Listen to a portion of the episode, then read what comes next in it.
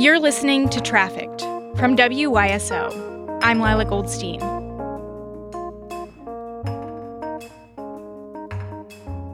It's not hard to find people on the internet who are really worried about trafficking.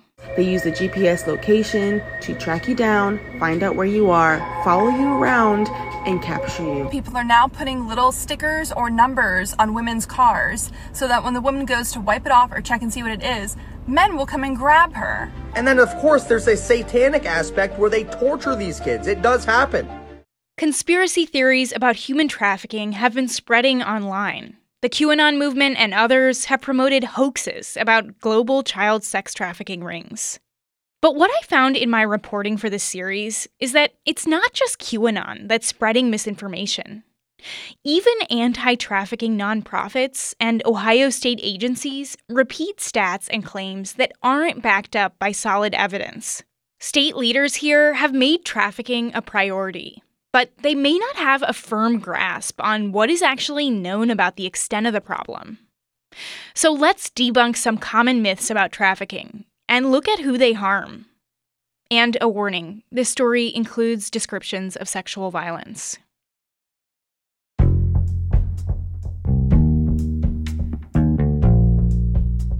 To be clear, human trafficking does happen. But there's very little hard data about how common it is in the US.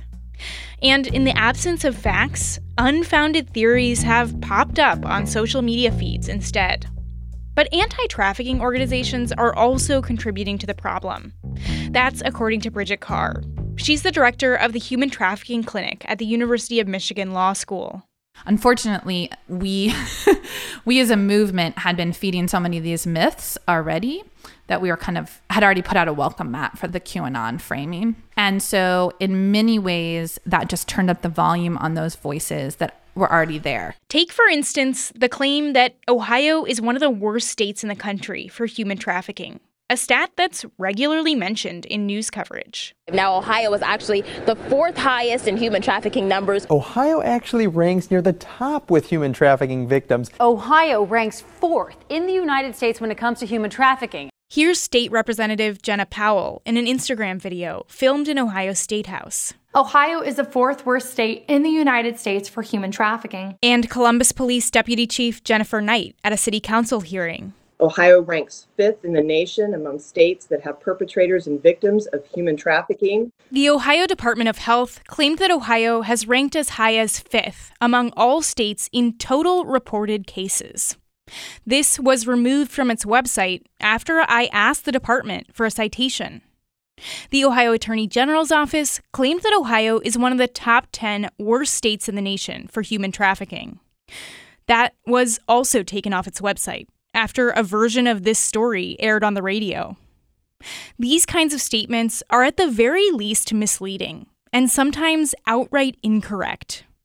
Carr says, We don't know the details of prevalence anywhere in the US. There is no prevalence number for the United States. We also don't know where hotspots are, and we don't know when it spikes because we don't have a comparison to what an average Tuesday looks like. Many communities will make a claim that they are the top 10 for child sex trafficking. They're not based on fact. So, where then are these stats about Ohio coming from?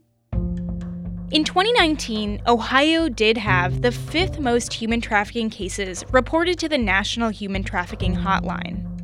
But experts say that doesn't mean Ohio has a higher rate of human trafficking than other states. For one thing, Ohio has a big population, the seventh largest in the country. More reported cases might just reflect that we have more people to make reports. Plus, the hotline doesn't verify the accuracy of the reports. Another narrative you may have come across the idea that the state has high rates of human trafficking because of its many highways. Here are clips from three different trainings from state affiliated groups one of the reasons Ohio is so high in the, the trafficking area is because of our, our roadways and, and highway systems. Numerous major highways cross the state. First of all, Ohio has a very um, extensive highway system. No, that's BS. I mean, if I had to give the short version. Celia Williamson is a professor of social work at the University of Toledo who researches human trafficking. There are highways in almost in every city.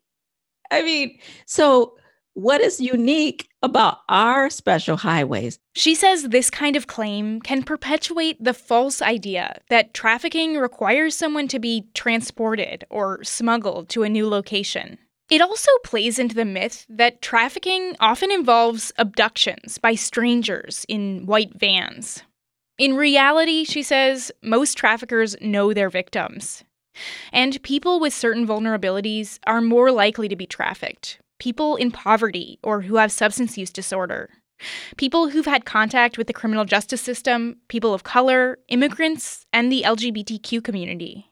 Anybody can be hit by lightning but if it's raining and I'm standing out, standing on a piece of metal, holding a piece of metal in my hand, I'm at higher risk, perhaps, of being struck by lightning.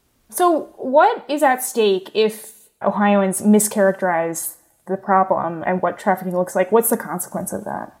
I think they'll repeat the mistakes that they've made in the past, which is to leave behind people who are most vulnerable in favor of people who have more protective factors and less risk factors. Someone who had several of those risk factors, starting in her teen years, is Elizabeth Watkins. She's 28 and works at a Bob Evans in southern Ohio.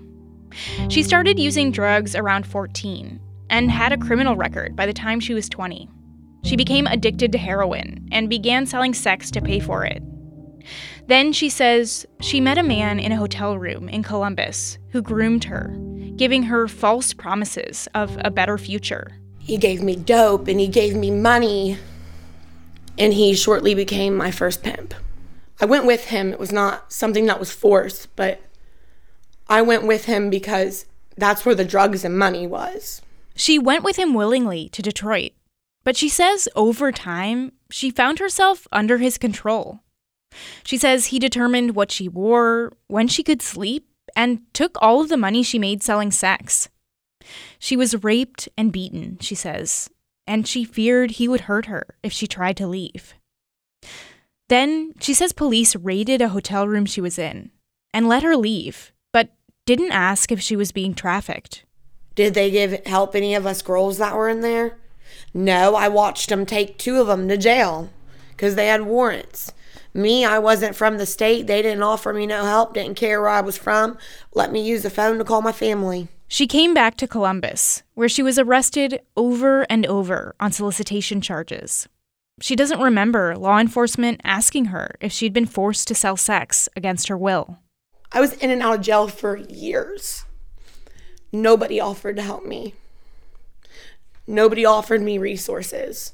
We need more people there when people go to get released or go in front of their judge to offer them help.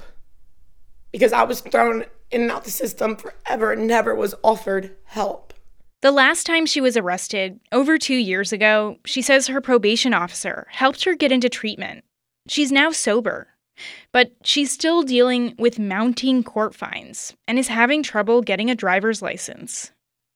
Bridget Carr from the University of Michigan says this is why those false narratives have real consequences. Because if we say that the narrative about who a trafficking victim is is someone who's been snatched from a parking lot, and then when law enforcement busts into the bedroom where they've been held, you know, tied to the bed, and they're elated that law enforcement is rescuing them, if that's what a true victim looks like, then my clients who have relationships with their perpetrators, they are not viewed as victims. Instead, she says often her clients are viewed as criminals, arrested for prostitution, or deported if they're foreign nationals.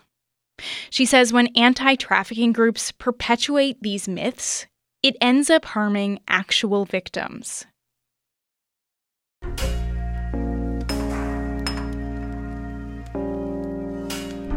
Ohio has focused a lot of attention and resources on sex trafficking but that's not the only form of human trafficking. Trafficked laborers are painting nails at salons, picking fruits and vegetables on farms, and cooking meals at restaurants. But labor trafficking often gets left out of the conversation. And it's a fact. Are we prosecuting any perpetrator? Can we see any headlines? Does it come in the news? If that comes in the news, the victims will come out. How the stories of labor trafficking survivors often get overlooked. That's up next on Trafficked from WYSO.